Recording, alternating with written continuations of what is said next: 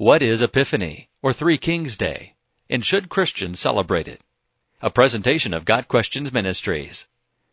Epiphany is an ancient church festival celebrating the Magi's visit to the Christ child, Matthew 2 verses 1 through 12. It is kept on January 6. Epiphany is also called Three Kings Day and Twelfth Day, the latter name because January 6 is 12 days after Christmas. The eve of Epiphany is called Twelfth Night. It is celebrated mainly in Orthodox, Catholic, Anglican, and other liturgical churches. The word Epiphany means manifestation or revelation. Thus, the holiday celebrates the manifestation of Christ to the Gentiles, represented by the Magi. See Simeon's prophecy in Luke 2 verse 32.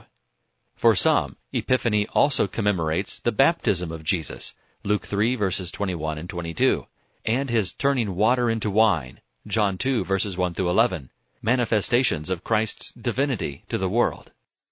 Many traditions surround Epiphany celebrations, which vary from culture to culture.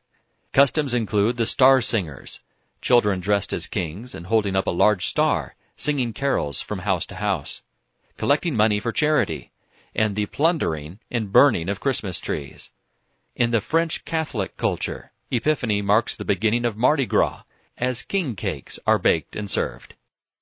Other traditions include prayers, some offered to Caspar, Melchior, and Balthazar, the presumed names of the Magi, the blessing of holy water, the burning of blessed herbs, and the offering of gold, frankincense, and myrrh.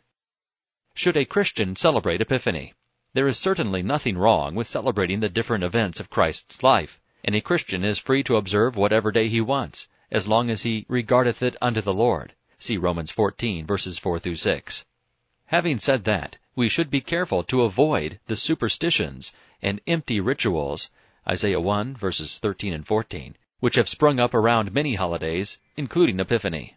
Sprinkling holy water, for example, and burning blessed herbs are nothing but superstitious practices.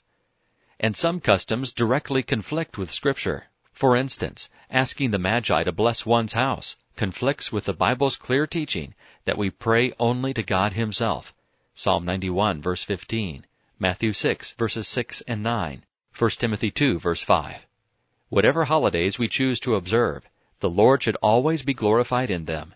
However our calendars are marked, the Bible must remain our only rule for faith and practice. This has been a presentation of Got Questions Ministries, www.gotquestions.org.